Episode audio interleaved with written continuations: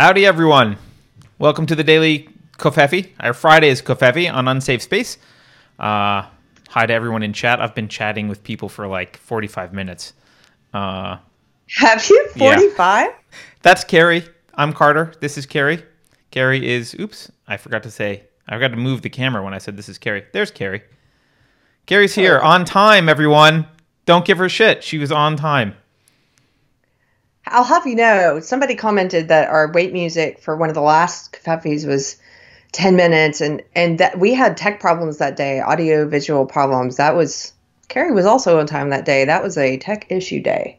Yeah, I don't remember. Oh, was that a that was your microphone? I think, right? That was my microphone. Yeah. Yeah. Well, Hi guys. Hi Maria. Hi Lisa. Hi Nit. Oh Yeah. my gosh, everybody's here. everyone's in chat, and Daniel. I I feel like there should be there's more people that are in California than I thought. Well, two more than I thought. I feel like maybe we should have a a commiseration party for us Californians. We can get together and lament the fact that California sucks, but here we are. Um, I don't. Actually, uh, Yarn Hoarder says, I wonder if Card and Keri ever thought their channel would attract so many fiber artists and knitters. right before we started, Carter was like, Hey, I've just been hanging in chat talking with some knitters. yeah. And and Keri said correctly, I bet that's a sentence you never thought you would utter. Uh, it's just but Yeah. we love the knitters. Hi, Laura. You don't have to be a Uh, knitter they- to be here. You just have to be a thinker. That's it. True. So Well, look, um, S. Spear says you'll both have to start knitting. I am ready. This year I have a couple of goals. Um, I have because as you as I mentioned before, I used to try to knit. I did more crochet than I did knitting, but I knit some scarves. That's all I ever really did. And I have a ton of beautiful yarn, and I have a lot of needles, and uh, I am walking distance from a place here uh, called the it, it sells only yarn and tea and they have a knitting circle every tuesday night which unfortunately i work tuesday night so i can't go anymore i went to one of them and i'm like eventually when i gotta i'm gonna be able to go to that i know it i can feel it and i'm gonna learn this year i'm gonna knit something and i'm gonna sew a little ragamuffin good old boy pattern because i want to make one of those western wear shirts so is it the we'll kind of place that out. would that has like a house cat that wanders around the store? Because it sounds like that. probably does have a house cat Yeah. yeah I, I don't Yeah, want to burst It's anyone's bubble. I likely will not learn to knit this year, but I did. Uh, I did attempt knitting once, and I even showed everyone on on the show what my atrocity was that I knitted. So uh, I've tried it. It wasn't an atrocity. It was gorgeous. it Should do it again. It's a useless item, though. Um, we we have a little bit of an announcement, and I don't know if people will be sad about this, but you shouldn't be sad about it because uh, it's a conscious decision that we're doing because we think it will make the channel better. But we're going to tell you about it now. Uh, we think we have been focusing on quantity over quality too much, so we're not going to do daily Covfefe anymore. We're going to do Covfefe on Mondays and Fridays live only, and we're not going to do Covfefe Tuesday through Thursday. But what we are going to do is we're going to use that time to try and get back to doing some of the stuff that we were wanting to do earlier, like interviewing interesting people, doing more deprogrammed, and doing deeper dives on things. So hopefully you'll still have a lot of content, but we're not going to do Covfefe every day anymore. So I know some people will be be sad about that, but Keri and I are happy about it because we really we really feel like we want to be doing more interesting content. The inter- and talk to talk Yeah, to and people and de- stuff. Yeah, deprogrammed, which was a weekly show, kind of as we we uh, quit doing weekly, um, and I think we're going to bring that back for sure because we want to interview some more people. We have a whole list of people, and if you're one of those people and you're in the chat, just know we're working through our list. We've just been overwhelmed with the daily covfefe, so we're going to do live Mondays and Fridays. We might do a daily another covfefe here and there if there's a topic that interests us, but we'll it's not going to be as like rigid having to have one every day. We'll do Mondays and Fridays. And um, I think we should call it intermittent covfefe. Intermittent covfefe. We could call it intermittent covfefe. Actually, what say you, chat? If you guys think intermittent covfefe is a good name, I'll we'll totally change it. I think that's uh, I kind of like that because it's non-committal.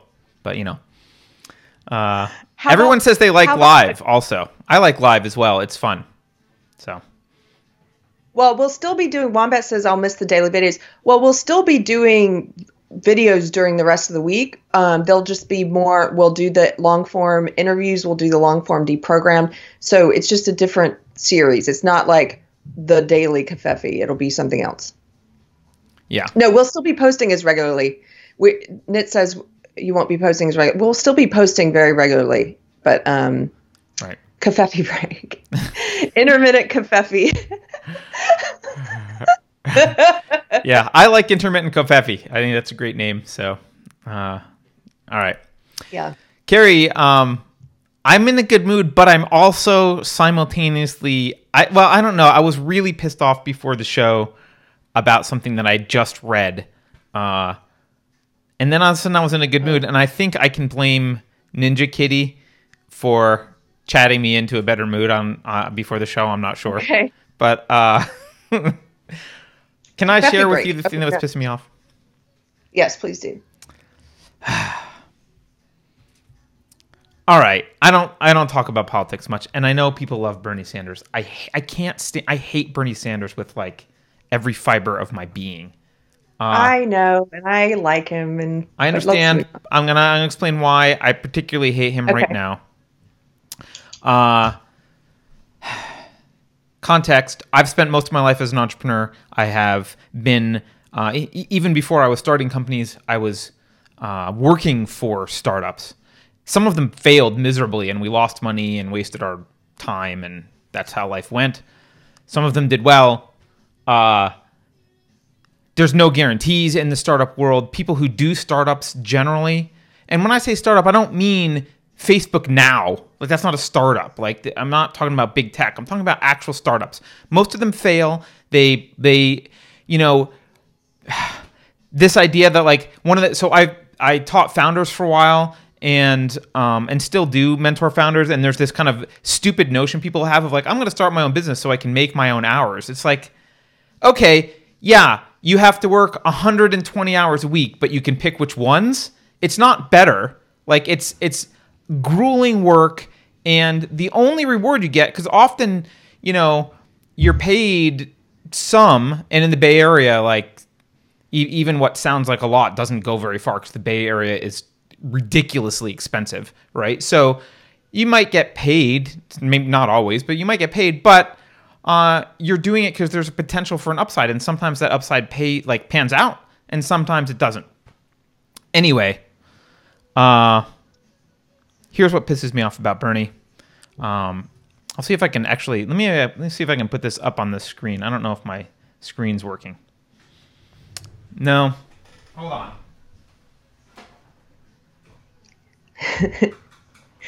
Sorry. I Sounds like you're walking- Wanna, I really want to show this article. So, Okay. Bernie Bernie has a proposal. Bernie the guy who's never actually had a job in the in the private sector. Bernie the guy who just, you know, believes that basically doesn't understand economics and wants to tax everyone for everything. That Bernie. That Bernie proposes this freaking thing. I'm trying not to swear. He wants to hike taxes on startup employees. So when you start a startup, when you hire employees, one of the things you do is you pay them a little bit of money, sometimes a decent amount, but you're trying to attract, often you're trying to attract superstars with the startup. You're trying to attract like the top talent. You're pulling people out of large corporations who are making 250, 300K a year. You're trying to pull in, especially early on, you're pulling in like big people and you can't afford to pay them that much because you don't have the money. So what you do is you pay them a, a working like a you know a decent wage in the Bay Area that will you know they'll maybe be able to pay their mortgage or whatever, um, and you give them stock. You give them stock options. And the way that stock options work is you you get a bunch of options granted and they vest over a period of usually it's four years they vest over a period of time. And so every month or every quarter a portion of your stock vests. But you don't actually own the stock until you it- they're, they're options. You don't actually own it. It's an option to buy the stock later. So you don't actually have the money. And even if the startup is valued a lot and your stock looks like it's valued a lot it's all paper. It's all nothing. It's all zero. There's nothing there until the company if the company ever sells or your stock becomes real he wants to tax employees on as their stock options vest on the value of the options according to whatever the startup might be valued based on its last round of valuation or whatever. It's absolutely insane. So he, he's saying, well, I'm only doing it to employees who make 130K a year or more.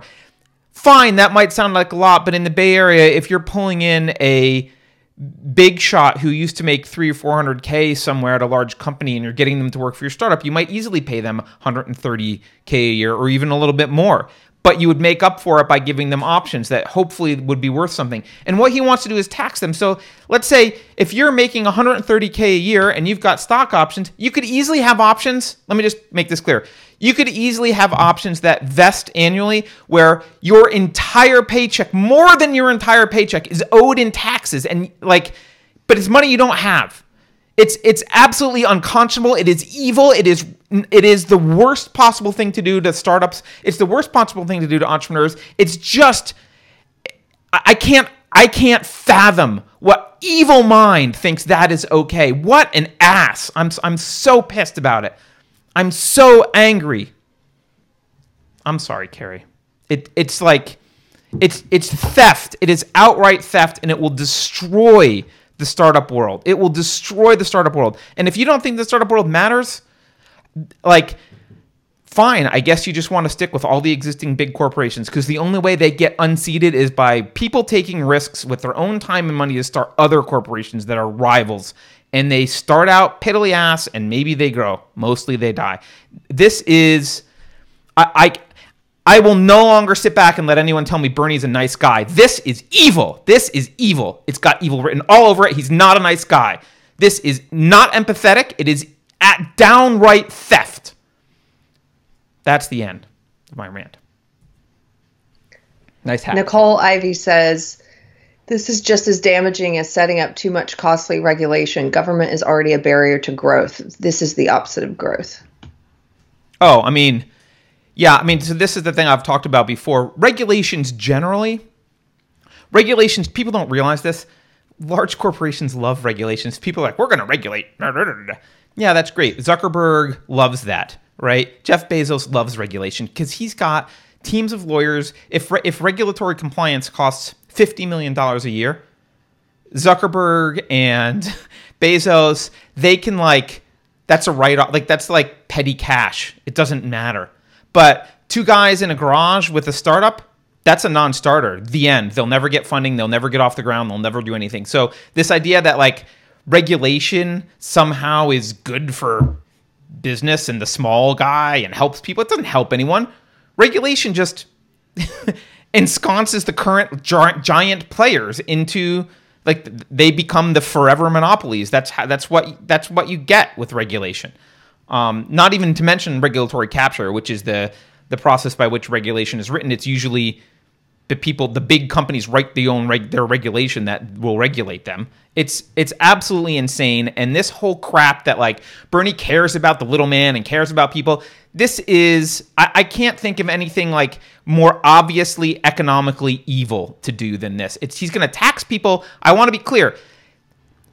If you work at a startup it's and and you're in this category, it's very likely that at the end of the year, after you've already paid your taxes on your income, which you've already, you have to do, you're going to have some amount left over. It's very much likely that you will owe more than what you've made to the government for some paper that you have in your name that may someday be worth something and may not. If that's not yeah. slavery, I don't know what is. How is that how is any of that related to any kind of empathy, justice, anything? Laura says these are the same people who hate corporations. So where does this leave you? And then thank you, Blackbeard. Blackbeard gave uh, a super chat. Thank you. He says Bernie will just create monopolies. So, well, so what is his reasoning? Uh, I'm asking a strategy question here. I'm not attempting to argue with you about your opinion that that this is evil. I'm just asking how does how and why does someone do this and sell it? Is it because people have, is it because people who are likely to vote for him, and again, for anyone new to the channel, I voted for him in 2016. Is it because people look at uh, startups and they think lots of money? I mean, and so I mean, he's taking advantage of that. That that might be Keri because I I don't know. I mean, people who look at st- again, people have this weird view of startups where they're like the startups that they read about are Facebook and Google, but they don't read about the 95% of other startups that die or barely subsist that aren't Facebook and Google. Um, I don't know. This article says, I'm just going to read from this article. The legislation is officially designed to, quote, end tax advantages. I, I hate this language. This, lang- this is so newspeak. End tax advantages that allow CEOs to contribute unlimited amounts to special executive retirement plans. First of all, uh, startups don't have retirement plans. I don't know what the hell they're talking about. I guess he, he means the non restricted stock options are retirement plans, whatever with proceeds going to shore up multi-employer pension plans for see he basically wants to steal the money and give it to i don't know some union pensions he it's just he just needs money because he, he wants to spend more money than god has so he needs to like have some kind of justification for where he's getting it i, I guess and he, and he you know people who've never done the guy's never had a freaking job in his life you understand that never had a job I think he was kicked out of the one commune that he because he was lazy and didn't do anything. Um, so is that is that true? Yeah. So like, look, he doesn't. He's only ever been a giant leech on taxpayer on the taxpayer wallet. So that's his entire existence, um, through which he's afforded now summer homes because you know that makes sense. Uh, but yeah, the guy. I, I think it's just he needs money and he has this stupid idea that like, well people shouldn't people shouldn't get such big stock options. It's like fine, fine, but like companies won't survive then. Like you, when you're when you're a startup, if you want to, let's say you want to compete with Facebook or Google or whatever or Amazon, you need expertise. Like you need you need people who who are experts. And those people often come from some of those large competitors. If you're going to compete with Amazon, you might hire Amazon's chief marketing officer or whatever and that person's I don't know how much that person's making. They're probably making half a million dollars a year. I have no idea. I haven't looked it up. You could probably this is probably public information. They're not going to want to work for your piddly ass risky startup and risk risk their financial stability, but they will if you say, "Well, I'll, I'll give you you know five or ten percent of my company," and they're they're then they're doing math in their head like, "Well, if I can help turn this into a billions of dollar company, then I'll then it's worth it." Fine. Um, but if it's like also you're going to have to bleed a bunch of money every year, I mean, no way. No way. So it so those people aren't going to go help the startups, and the startups are just going to get worse, and competition will be easier for the large companies to beat. It's and, and uh, aside from it just being patently unfair, we're not your slaves, Bernie. We're not your wage slaves. All right, I gotta. I'm I'm too angry. I gotta relax. We gotta move to something else. Okay. Let's talk about your Thank hat. You. It's very nice. You're just jumping. You're just jumping to something. I need to jump to you. something. I need to jump to something. Oh wait, I can jump to something I like, unless you have something else. Go go ahead. I just want to say thank you for expressing this and doing so with passion because you know it's not something that I pay attention to a lot, the economic stuff or the economic plans, and uh, it really does help hearing someone make an argument and an impassioned argument like that. So I appreciate it. I sent actually, Keri. I sent you. I don't know if you saw it. I sent you a John Stossel video this morning. Did you see that? Who's John Stossel? He's the like libertarian esque dude that I don't know what channel he's on. Like I don't know if it's CBS or Fox or one of those, but it's like a major network that he's been on for like over a decade. He's been on for a while, and he always oh, kind of I does, know like, his name. Oh, okay. Well, I know that you don't like economics, but he did this funny video I won't show it now, but um, I encourage people to go find it. He did this funny video where he asked like, how much is each candidate um, proposing to spend, and he added them up and like ranked the winner who who wanted to spend the most, which was Bernie. Um, anyway, it's a it's a good. It, it it's like semi fun economics. So I was like, oh, maybe Keri will be awake for this. It probably went into the spam folder I created for anything with economics in the title. I'm kidding. yeah. yeah. Uh oh, economics done. Okay, well, I have something I'm kind of, uh, I don't know, ha- happy about. Did you ever read, Keri, do you remember the Choose Your Own Adventure books? Yeah, I love the Choose Your Own Adventure right? Books. Weren't they awesome? Yeah. Yeah. They were so much fun. Yeah. So I just bought a bunch because I bought some for my daughter because. The old ones? Yeah. You know why I bought them? because Slate told me not to. So this article, I saw this article in Slate. Oh my God, it's Milton Friedman for kids. Now, here we go. This is what they hate about these books.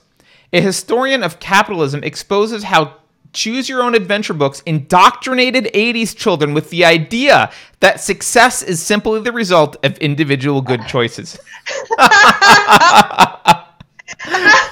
a minute, wait a minute. Let me say something about this. Yeah, I haven't yeah. read this article, but that is hilarious. Right? Because what they're basically saying is, I don't even, I'm going to read, I will read the rest, but this is an SJW, I can tell you off the bat, who doesn't like the idea that your choices can have any bearing on your future or your success. They don't like meritocracy and they are probably pushing the victimhood narrative of resentment of anything I don't have is the fault of other people who have things.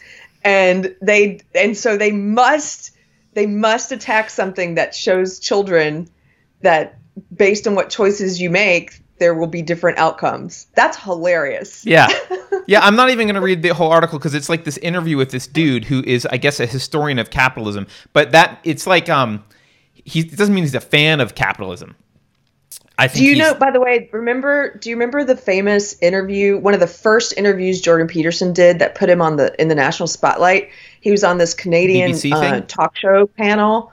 And no, no, no, it was a, it, it might have been, but it was a, it was a panel. And one of the people he was debating was an academic, of course, who claimed to be a historian of, I think it was like a historian of biology.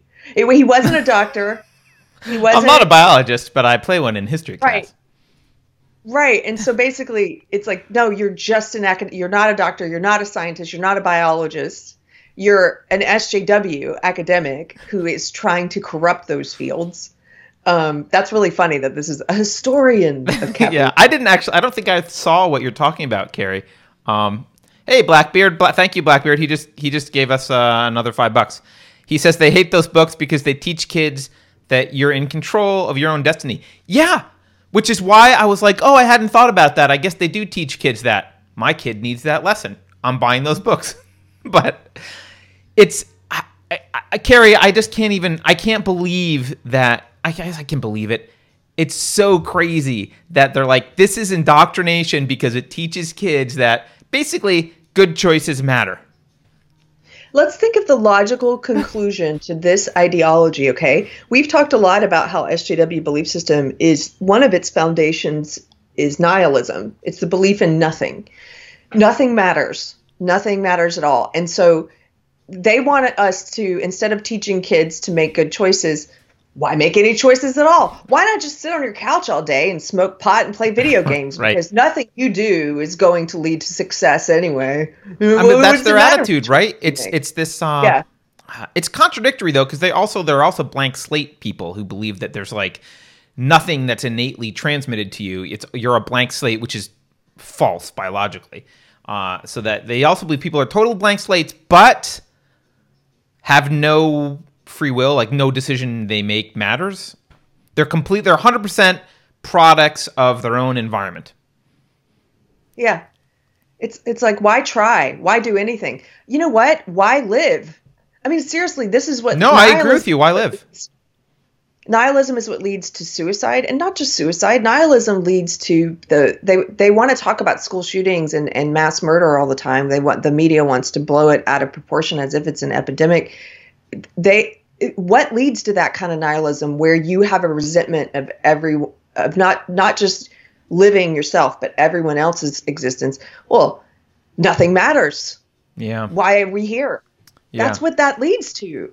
Well, and it That's what that's what indoctrination. That's like the darkest path you could take. Yeah, I, I, I totally agree, and it it's it also enables. Think about um, if your I'm going to be hyperbolic here, but if your plan eventually is to uh, let's let's use the Khmer Rouge as an example. If your plan is to shoot everyone with glasses because you think that that like ooh they might be book learning, they might have some book learning, we should shoot them. Uh, they might be professors, or they might, you know, we shoot the intellectual class, or shoot the shoot the people who are rich, or steal all the money from the people who are rich. If that's your plan, the the way that you have to justify it morally is to make the argument that they did nothing to get what they have, And because it's all luck, therefore they're evil hoarders for not spreading it out. And and they like if they keep any of it, that makes them evil because they did not obtain it through any uh, action of their own. It's just randomly assigned by the universe. That's the kind of twisted morality that they need to justify vicious behavior against people who are at the top of any meritocracy. Well, thank you for that, Jim. I, I saw Maria Tuscan in chat said, "Is this satire?" I know, right, Maria? Speaking of Maria, though, she sent me something. You want to see what Maria sent me today? Oh yeah. Uh, let me let me find it. This was uh, Maria. This is another one. Jesus. So, let me set some background. The University of Montana had a Martin Luther King essay contest, Keri. And Oh yeah, I saw that. She sent it to me too. Yeah. the essay contest. Uh, it's something about how you're implementing King's values. I don't remember, but some, you know, normal essay prompt. Everyone who, so first of all, I guess I guess that writing essays isn't like part of the social milieu at University of Montana because only six people entered the contest, I think, or something ridiculously low. But they were They're all not white. teaching kids how to. By the way, they're not teaching kids how to write. That's something Peterson talks about. They're not teaching people how to write anymore. Right? So yeah. I'm Why would you? surprised only six That might lead to thought. That would be horrible. Yeah. Um, so, so like like something like six people entered it. They were all white. So guess what? Guess what race the winners were? Uh, and they posted White. they posted the winners on Facebook to celebrate them. And uh, there was massive backlash about the fact that the winners were white. And they eventually took the post down. They took the post down and the names of the winners down because they were worried. Look at this. We removed their photos and names so they wouldn't be targeted or have to bear the responsibility for our decision to post the content.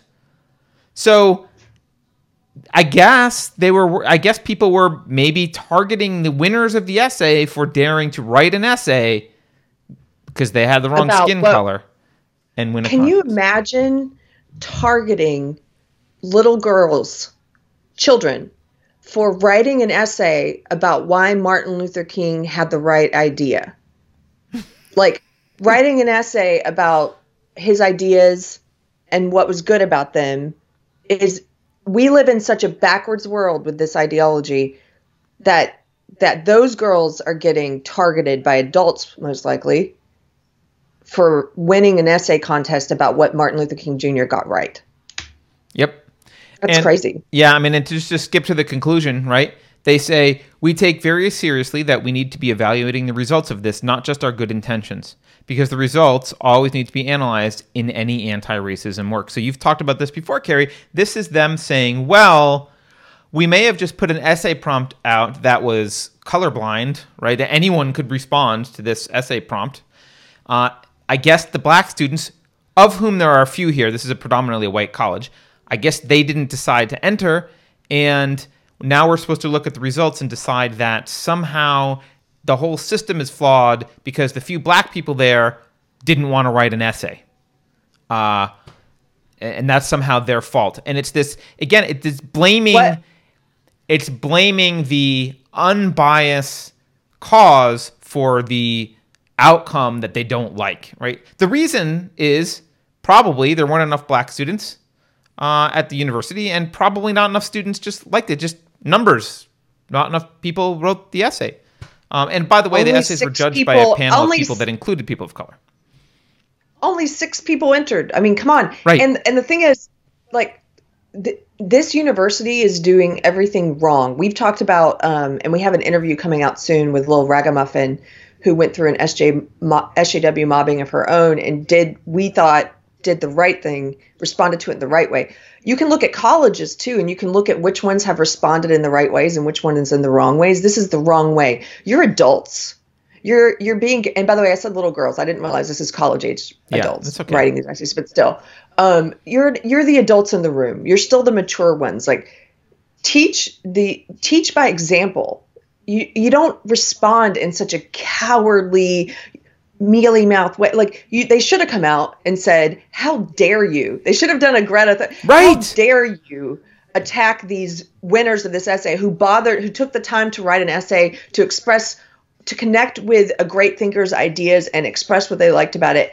And and who won a contest? How dare you crap all over their accomplishment and then intimidate them, contact them, whatever's happening? Like, stand up for these college kids who won. Stand up for what does that teach the kids who entered the contest? I'm sorry, you have the wrong skin color. Yeah, shut Like- up, shut up, Whitey. Yeah, Yeah. yeah, that's what it teaches them. Um, and uh, I mean, if you're if you have a problem with the fact that white kids won the essay contest, go to the black community there and say, hey, next time there's an essay contest, we should all submit essays.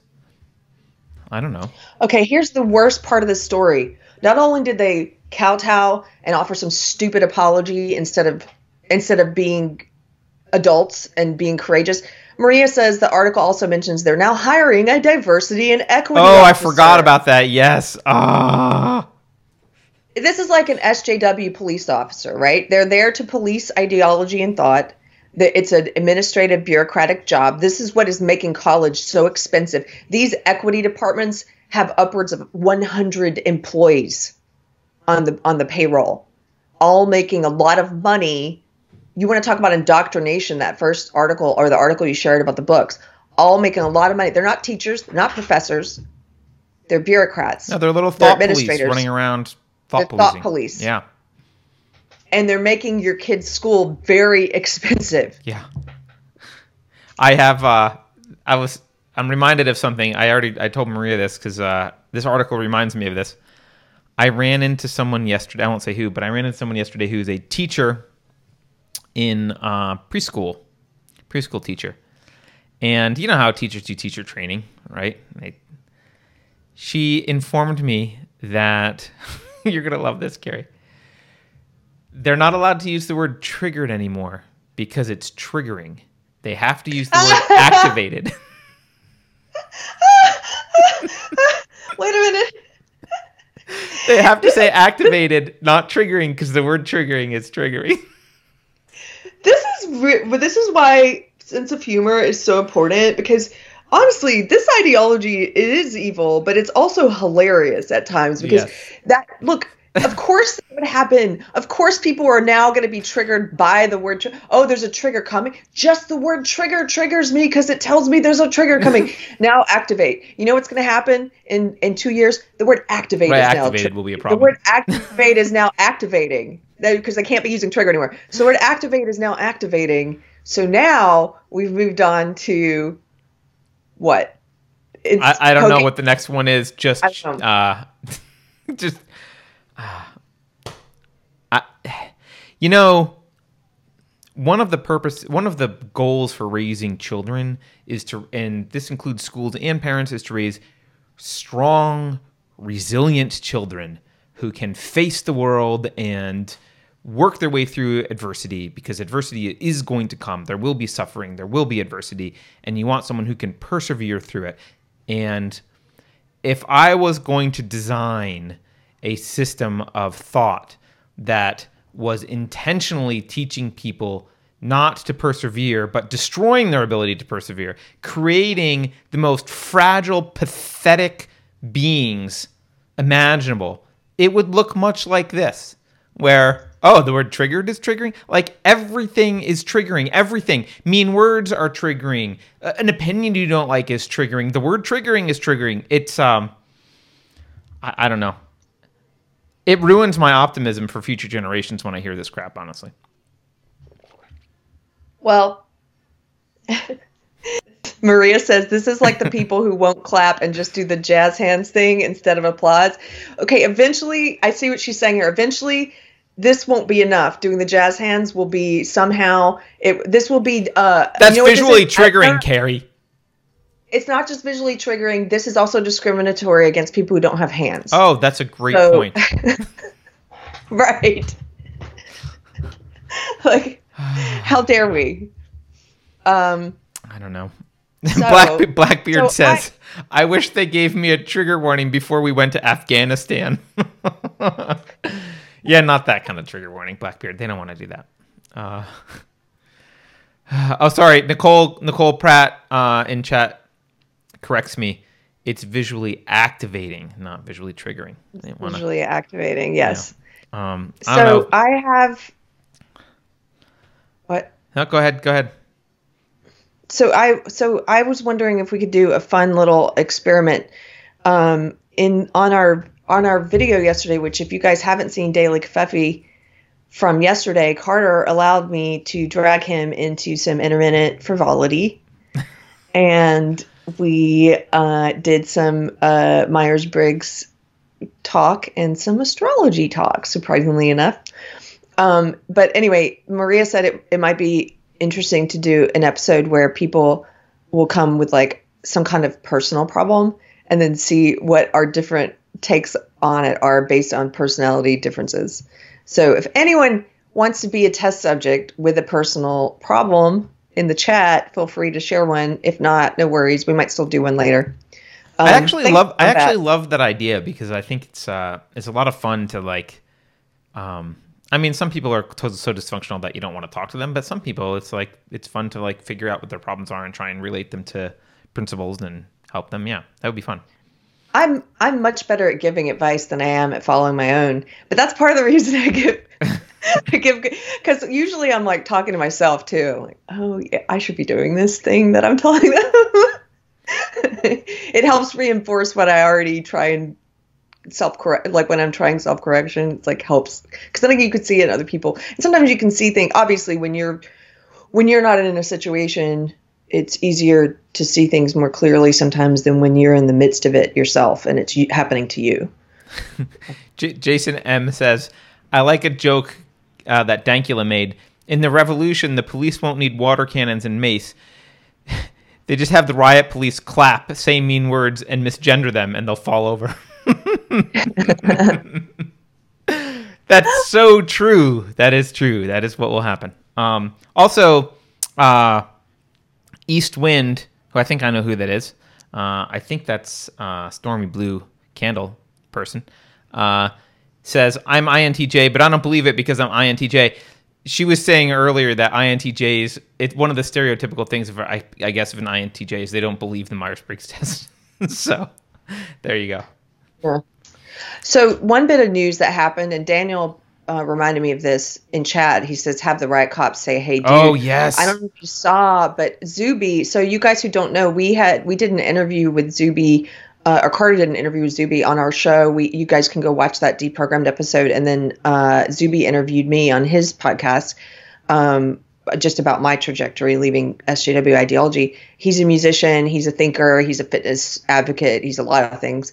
But anyway, Zuby just got a, a temporary ban from Twitter for saying, hey, dude, in response, or okay, dude, in response to a uh, trans person he was disagreeing with.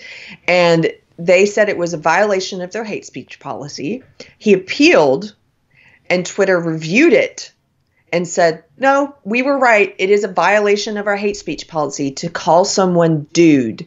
Now, this is pro- problematic, to borrow one of their words. This is worrying for a lot of reasons. Um, d- the most obvious one being that I and many other people call everyone dude. I, I it has nothing to do with. I mean, I call women dude. Like I, it doesn't matter. It it has. So to take a word and say you can't say that word, you can say it to this group of people. Like if he had said it to someone who identifies as a man, it would have been fine that is that is the definition of you want to talk that's treating people differently this is just like the racism thing sjw ideology says that the best way to behave in the world is to is to divide people up into these so-called identity groups and then to treat them differently based on what group they're in. And that's what this is. Twitter's saying you can you you should treat people differently. You can say dude if they're in this group of people but you can't say dude if they're in this other group of people that we're protecting from the word dude. Yep.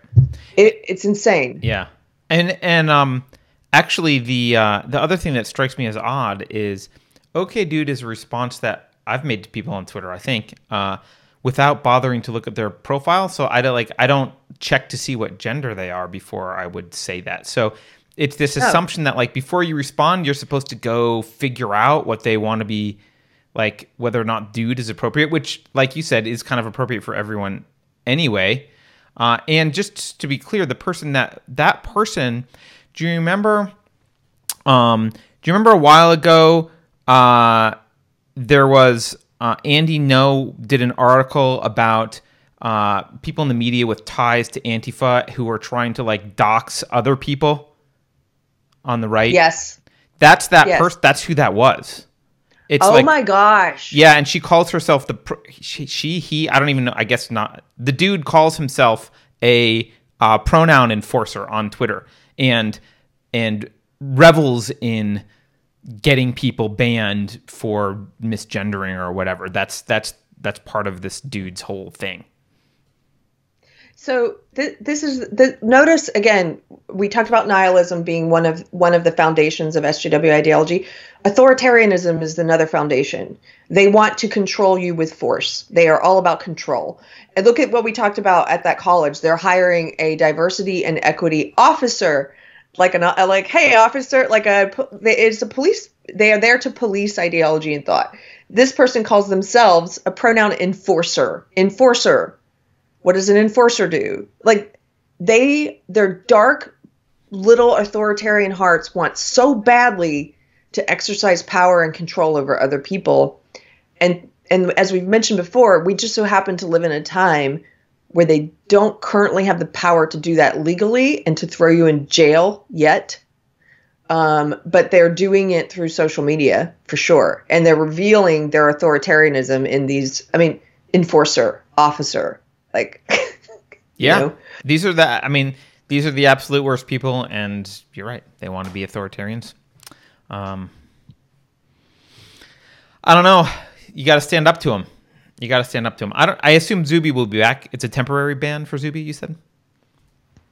yeah is zuby doing sh- did somebody say he's doing shirts that say okay dude because i'm buying one of those shirts Fias. Oh, he totally should. Yeah. yeah like i just want to make my i just want to change my uh cover photo to, to okay dude for a while Oh, Daniel Ta- Yeah. Taylor says he is back already. He's back today. okay So, uh, yeah twitter jail that's good. He was in Twitter jail. Um, I, I saw somebody on. I'll make this point quickly. Um, somebody. I, I have a lot of messages I haven't gotten through. If, if I haven't gotten to yours yet, it it's no personal reason. I just have a lot I haven't read. I, I read through some of the ones on Instagram last night, responded to them, and um, someone had sent me. I think it was Lady Knitter had sent me a, a link to uh, an Instagram, an SJW Instagram account where they had posted a long diatribe about how um, people who are critical of the ideology are comparing it to McCarthyism. And this person was saying it's not McCarthyism because it's not the government doing it. This is social pressure. We're the, we're the one. It's the social pressure to to make sure you don't say the right thing or you don't say the wrong thing because the government won't step in and do it. And I was like, so wait a minute. You're basically admitting that it's like McCarthyism. it would be McCarthyism if they would let it be. Right. If only the government would do it for you, but since they won't, you guys have to do it. So Yeah. You're you're making our point for us, which is that it is like McCarthyism.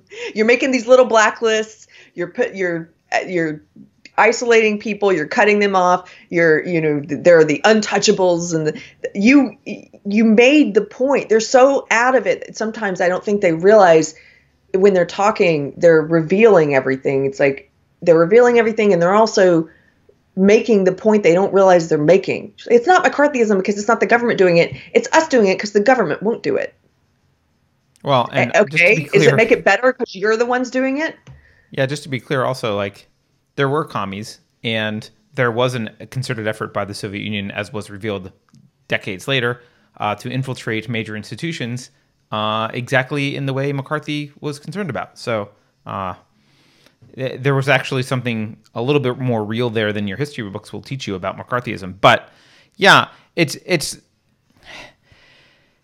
I'm I'm okay with social pressure, right? I think social pressure is the way to do things. Yeah, let me put it this way. Social pressure is the right way to approach things rather than government pressure. But that doesn't mean just because you do it with social pressure, it's okay. you can still do horrible things through social pressure. And these are horrible things. Yeah. And I don't care. Somebody says he was a crazy, dangerous authoritarian who was 100% correct. Yeah, he may have been correct about the ideology that he was opposing. And, and I'm I'm woefully ignorant. I'll say that up front. I, I myself need to learn a lot more about McCarthyism. But from my basic knowledge of it, my opinion on it is that it's still the same. Like you said, yes, he was a dangerous authoritarian.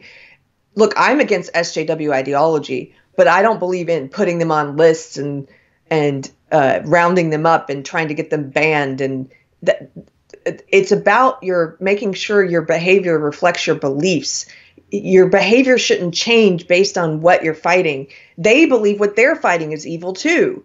So so you you're a hypocrite if you're if you're like oh, but I'm fighting the right thing. Therefore, rounding you guys up and putting you on lists and censoring you and using violence or force or whatever is okay because I'm right. Well, that makes you a hypocrite. And th- so, this is this is actually. Did I express that? Okay. Did that make sense? Yeah, yeah, uh, okay. yeah. I get it, and and this is the frustrating part. So. Let's assume that McCarthy, well, McCarthy was correct in his general premise even though he was a crazy, dangerous authoritarian, which I agree with. The the thing that needs to happen is there needs to be people trying to shift the culture at that point, arguing that the general culture should be one in which bad ideas are challenged. And then that kind of ostracism can kind of happen socially, but it doesn't happen in a very heavy handed way. It happens with like when someone says something that's a bad idea. It's the idea is challenged and people argue against it. Um, what we have instead is a culture that permits all of these ideas to just fester and grow and gain power in institutions. And so this is why I kind of want to get back to the thing that I I say. You know, we we quote Andrew Breitbart sometimes, who says that politics is downstream from um, culture, or maybe he said culture. culture was upstream from politics, but whatever. Politics being downstream from culture, true, but culture is downstream from philosophy. So if you don't have a decent philosophical underpinning that's been taught and rolled out culturally, then you end up with a culture full of people who don't argue against communism and who don't argue against these bad ideas. And then they they fester and get big and you have people like McCarthy who feel like they need to go do authoritarian things to try and remove the commies, which that's really not the rate, you know, that's not that's not how you get rid of communism. Communism is a bad idea. You get rid of it by a, a, you want to get rid of it at the war of ideas level, not after it's already gotten to a point where there's people in power who possess those ideas. Um, and that's one of the I think what challenges we're seeing with social justice is we let social justice ideology fester for decades and decades and decades. And now they're starting to get into power. And now people are like, hey, we don't like what's going on. We want to. Um, we want to push back on this power. Like now we need to do things like regulate Facebook. Like you hear arguments about regulating Twitter and regulating Facebook because they should have free speech and blah, blah, blah. So people are turning to the government to solve a problem that you should have solved decades ago by just arguing the ideology, not letting your kids get indoctrinated in this stuff, yeah. and pushing back on the ideas when the ideas were just ideas and weren't popular and didn't have a lot of power. Yeah, you can't. I, I completely agree. I think we're we're you and I are expressing the same thoughts in different ways, coming at it in different ways. But yeah, I think so. By the way, we didn't say thank you to Sandy Nets 50 Sandy Kins, sorry, Sandy Kins 57 who just gave us 20 SEKs. I don't know what an SEK is. I'm going to assume one SEK is a million dollars. So thank you very much Sandy Woo-hoo! Kins 57. We've got uh, all the money we need to operate for quite some time. She says she needs uh, our hat size. I don't know my hat size actually. Keri might know hers. Um, I will find I my hat size and let you know. I'll post it. I don't, but Heather296, who made me this hat, perfectly guessed it. So ask her what my hat size is. I, I, will find I will find my hat size. I'll, I'll, you know what? I'll make a note. I'll make a note right now. I'm making a note find. I have it written down somewhere. I'll find it. You guys are too kind. That's very sweet. Carter needs a knit hat and an, uh, I think I think Carter needs to wear you need to come in like Mr. Rogers one day, but have like all of your outfit knit, like your knit tie, your knit shirt, your knit Actually, sweater. wait. If if I was gonna have a hat, um, if I was gonna ha- if I was gonna wear a knit hat, wait, I'm gonna find there is a knit hat that I I would wear. Um, I'm gonna I'm gonna show you the pic- a picture. I would wait. just being a, Okay. a science fiction nerd. This I will wear this knit hat. This this is is Jayne's this hat from? Firefly. I'll wear Jayne's hat. So Oh, there you go, knitters. Firefly. That's the hat. That that's hilarious.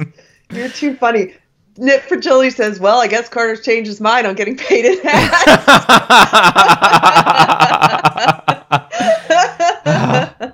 you wore me down, knit fragility.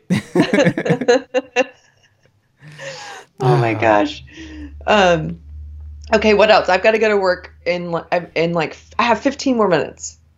Aw, you're so lame. I know work is lame. I've got to be go be a, a wage slave. Did, did did you see this? Um, this thing's from uh, actually November last year, but um, Jack shared it. I think he might have got it from Facebook or something. Um, I love this. Here we go. Ready? This is an article in I don't know Australian Feminist Law Journal. So, you know, I like to read the Australian Feminist Law Journal in my free time. Sexual dimorphic bodies colon a production of birth certificates. So the argument here is that um, determining gender here, it concludes that legally assigning a gender or sex has intrinsically violent effects on bodies, something that could be avoided by eliminating the public registration of gender and sex. Uh, so it's a boy is now violence. That's violence. Oh, It's a boy is violence. violence. Yeah, Yeah. notice how they use that word. Um, we, Bodies. for anyone who's new, well, and violence is like Oh, they they for authoritarians it's all about control right and one great way to control populations of people and control people is to get them to self-censor to, to control language and what what words they're allowed to say and can't say and what ideas they can have and can't have. And and then also to change the definition of words because it's hard to get you to swallow a racist and sexist ideology. You have to change the definition of racism and sexism and get people to accept that first right? That premise first. And they also change words like violence. It's hard to get people to say yeah i'm cool with violence so they have what they do is they change the def they they try and equate differing opinions you see them call things violence all the time which are not violence because they want to be able to then respond eventually and they have in some cases like Antifa does With they actual want to respond yeah. with actual violence because if they can get you in your head to accept a new definition and concept of these things are your opinion is violence or this is violence this this behavior is violence when it's not then they're they feel justified then they can get you to go along with actual physical violence the initiation of force because then they're like but it's self-defense because your opinion was violent and i'm self-defending Right. which you know that's it's disgusting it's another disgusting thing about this belief system but One of many. um The other thing that, that struck me about this, Keri, is it's something that you and I have spoken about before that you, you pointed out originally to me the use of the word bodies.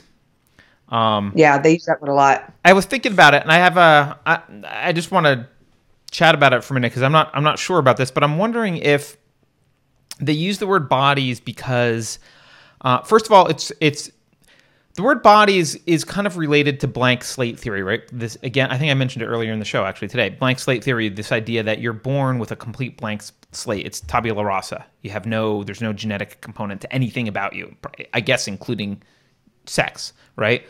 Uh, and that everything is is environmental, which is obviously false and retarded. And I, but if you use the word body, it when you're talking about people, it kind of separates. It's it's a way to separate the mind from the body. If you say person, people think of a kind of a holistic being with a mind and a body. But if you say body, you you do that to underscore that there's there the mind is this thing and the body is this completely separate thing. We're just talking about the body, just bodies. Um, it's kind of the opposite of mind body integration. And I think um, if you have that mind body connectedness, if you think that the, the mind and body are related in some ha- in some way, then it makes it very difficult to make a lot of arguments that they want to make ultimately. Like one of their arguments is that uh, sexual dimorphism doesn't exist; it's a social construct, right? Well, if you think in, in the mind, even right, but if you think about minds and bodies as completely separate, it's hard to it's hard to it's easier to do that if you know that they're related because there's a correlation between the physical sexual dimorphism and mental sexual dimorphism, right? There's I don't know if dimorphism mm-hmm. is the right word, but mental differences and physical differences are correlated by sex. And so if you want to make this argument that there are no mental differences at all. You need to kind of detach the mind from the body and start talking about bodies as this like uh, separate thing, and the mind is this incorporeal, unrelated thing. Um, and I'm wondering if that's why they use bodies so that they can really drive home this idea that the that minds are completely interchangeable and completely blank slated. I don't know what your thoughts are on that. Um, I think that could be it. I think also, well, Maria says in chat that James Lindsay said he thinks the body thing is related to slavery and the idea that we're all just workers and slaves. Um, I think it's actually, I think it's, I think it's more spiritual, honestly. I think it's a little bit related to nihilism again, in that, um, a, they it's it's a destruction of a belief in anything, including a belief in God or a belief in the soul or a belief in this mind body integration even um, I, I think that I think they really do on some level just view us as bodies. Um, but and I well, think and that's the, I think another thing they do by the way just view another, us as bodies yeah. But another thing they're trying to do though is is is they try to say that I think they're trying to say that um, the side they're opposing, so the, those of us who are against this ideology, they're trying to put it in our mouths. They're trying to say, like when they say black and brown bodies, they're trying to put it in our mouths, but it's not in our mouths. They're the ones who use that dehumanizing phrase.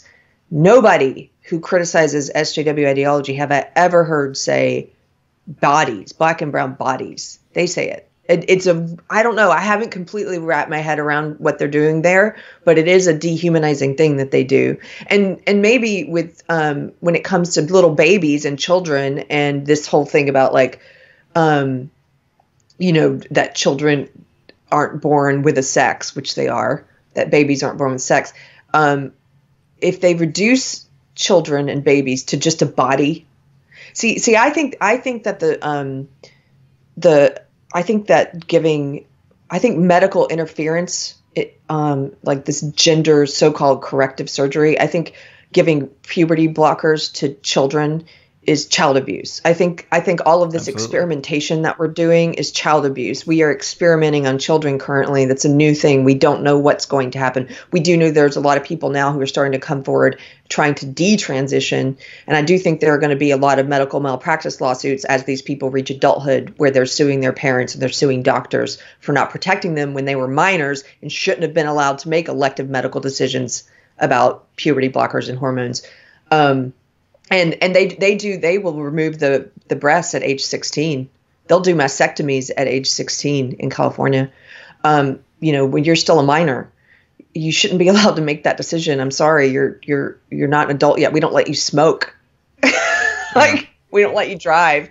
But anyway so um, i think that's child abuse. And so i think one way they they push us along to accepting the child abuse is again if we view this as a body yeah, I I, I, I do think. I mean, someone in chat, um, who was it? Someone in chat pointed out that uh, Joseph Stalin, El Vaquero pointed out that Joseph Stalin would have been a big fan of blank slate ideology. Yeah, I mean, blank slateism. I think it actually is one of the flaws of um, of the Enlightenment. I think it actually came out of the Enlightenment. Um, but he was a Lysenkoist, right? He's a fan of Lysenkoism, which is like an anti-science uh, ideology. And I I think the only way you can really be a serious collectivist generally is to um, view people. This is related actually to the show I did the other day. You you have to be able to view people as just cattle, right? You can't view them as human beings, um, and because because they're just these groups of things that you move around, and we need more of this group to do this, and you know, uh, they're just um, you know, if you got to kill some of these to make this work over here, that's fine. So I, I think blank slateism, I think is, I think it's everywhere that it's everywhere that I can think of where collectivism is is blank slateism. I don't.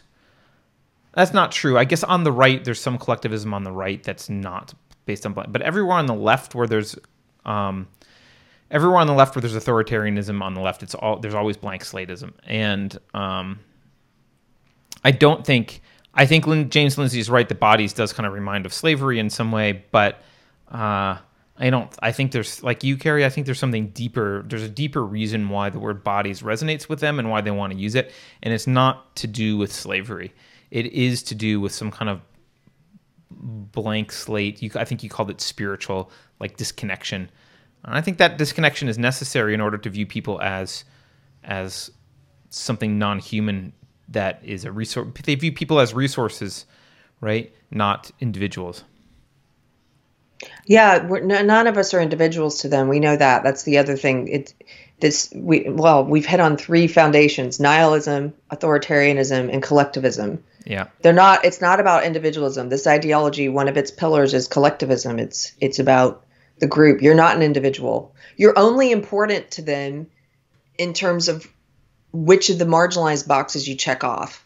And so, you know, you're only important in terms of your group membership, your immutable identity characteristics, these identity groups. That's it. So yep. I think it, it is also just a reflection of the, the, the fact that this is not an ideology centered on the individual. Um, they don't see you as they don't see you as an individual. They don't see you as someone possessing your own individual character. And yep. um, I, I, would I would presume that a lot of these people don't I mean look I know that I know there are different types of SJWs too. So I, I was in a really um, atheist agnostic kind of SJWism but Gracie West who embarrassing mom on YouTube who we've had on the show before I mean he's often in the chat you know she was in a Christian um, SJW world. So they presumably do believe in the soul so it can manifest in different ways. But the part out, the group I was in was more atheist. They definitely, that they, they didn't. I would, you know, they don't believe you have a soul. The part, right. the part of the right SJW world I was in. Right. And Elva Caro in chat just uh, reminded everyone of this. This is a Joseph Stalin quote, by the way. This is Stalin. One death is a tragedy. One million is a statistic. Yep. One's a tragedy. Yeah. A million is a statistic. That's how they think. Um, Keri, you reminded me of uh, when you were talking about bodies. You went to this this dark place of children, right? And how they view children, right. which I think is, I think you're right. Um, and this is related to this disturbing video I saw that I'm going to play for a quick second. Um, this is kind of look at this girl's face. I, I don't. I assume this is a drag person or something. I'm, I can not tell, but it doesn't matter. So look at all these adults hanging out at this event where basically this child is getting kind of like a lap dance, not exactly a lap dance, but like a personal dance. Uh, the, look, the adults are all like, "Ah, oh, this is funny." How this mom over here is dancing. Oh, yay, yay, honey, it's funny. But look at the kid's face. Uh, the poor kid. Wait, wait. You can. It's hard to see her face, I guess, from this video. But the kid's face is like, "What the heck is going on?" Um, Oh. Yeah, right there. There's the kid. Look, see the kid's face? Let me do that again. This makes me think of a cult. Like right? just a creepy you're there with all these adults who are supposed to be in charge and protecting you and they're introducing you to this adult situation uh, it, it doesn't matter to me if it's a drag queen it could be a, a right. it could be a stripper it could be a female stripper it's still like i don't think that's an appropriate thing for a child that young. Like that's just this this is the brave new world stuff right this is the sexualization of children for no apparent reason like why why are we introducing this this to this child i don't it's a yeah someone someone in chat said it's a cult it is it is disturbing and uh That's my evidence that Western civilization is dying. Just that video, i'm done. Yeah. Well, they are definitely. I mean, if you can choose your gender at two or whatever, it. it, it I know that this ventures on. People will say slippery slope fallacy, but it sometimes there's things that are slippery slope fallacies are still true. It doesn't mean that it's it's wrong. It, it's not my only argument, but it is. I do think it is a slippery slope to say you can choose your gender at two. Well, why can't you choose your sexuality? And a lot of these um, we've seen in the pre-K material that they're teaching now in kindergarten. They're teaching kids about choosing your own gender and sexuality. Why are you talking to five-year-olds about sexuality? Right. They don't need to choose their sexuality. What are you talking about? They shouldn't be talking to them about sexuality at all. Yep. Um, totally. You're sexualizing. You're sexualizing children. Yeah, and you shouldn't be. Um, and Elva Carroll also, Elva Carroll's got it going on today. Elva Carroll also points out um, this kind of degeneracy, what was happening in Weimar Germany. Yeah, there's some interesting, um, if you read about, or I think there's a couple interesting documentaries about Weimar Germany. Um, this, it really, people don't realize that, you know, we think of like um, Caligula or like there's, there's certain periods in history or, you know, where we think of like massive debauchery or whatever, but the Weimar Republic was one of those periods. It was the um, capital of the world. Of it was like the I don't want to say like sexual playground of the world was the Weimar Republic, and I think it's one of the things that that allowed that that drove people to embrace Nazism was because Nazis uh, decried this immorality and kind of vowed to shut it down and, and fight against it. And, and they did do that and a whole bunch of obviously horrible other evil stuff. But um, yeah, this is this is a common this is a common thing in failing empires. And I you know I did a whole show recently about Sir John Glubb's Fate of Empires. This is a this is a common recurrence towards the end of an empire. This kind of I'll say destruction of any sort of sexual mores where like nothing you know it goes from things that we maybe would all agree with like well maybe it shouldn't you know maybe sex shouldn't be confined to marriage. Maybe we should have a healthier attitude towards sex which is a very mild opinion right?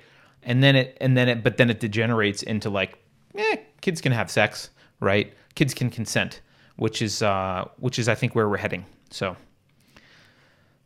Ellen, oh, Ellen says, think, "Give us five bucks." We should thank Ellen. Thank you, Ellen. Thank you, Ellen. I I want to respond to that. I, I definitely think that's where we're headed. And uh, if you guys haven't watched any of her videos, you should check out uh, uh, Camille Paglia. Paglia, I always mm. say it. I'm not sure which way to say it, but she does. Um, she's done videos talking about comparing comparing where we're at culturally right now to the fall of Rome, and about about the cultural things that became common and accepted before the fall of Rome, and um, and I I I think she makes a I think she makes a good argument, a good case for why we're seeing some of the same. Nothing's new under the sun. We all of this stuff has happened before. You know, we keep repeating history.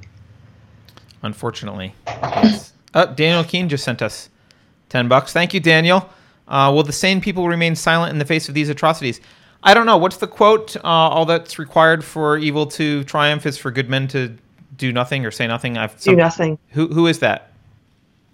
Yeah.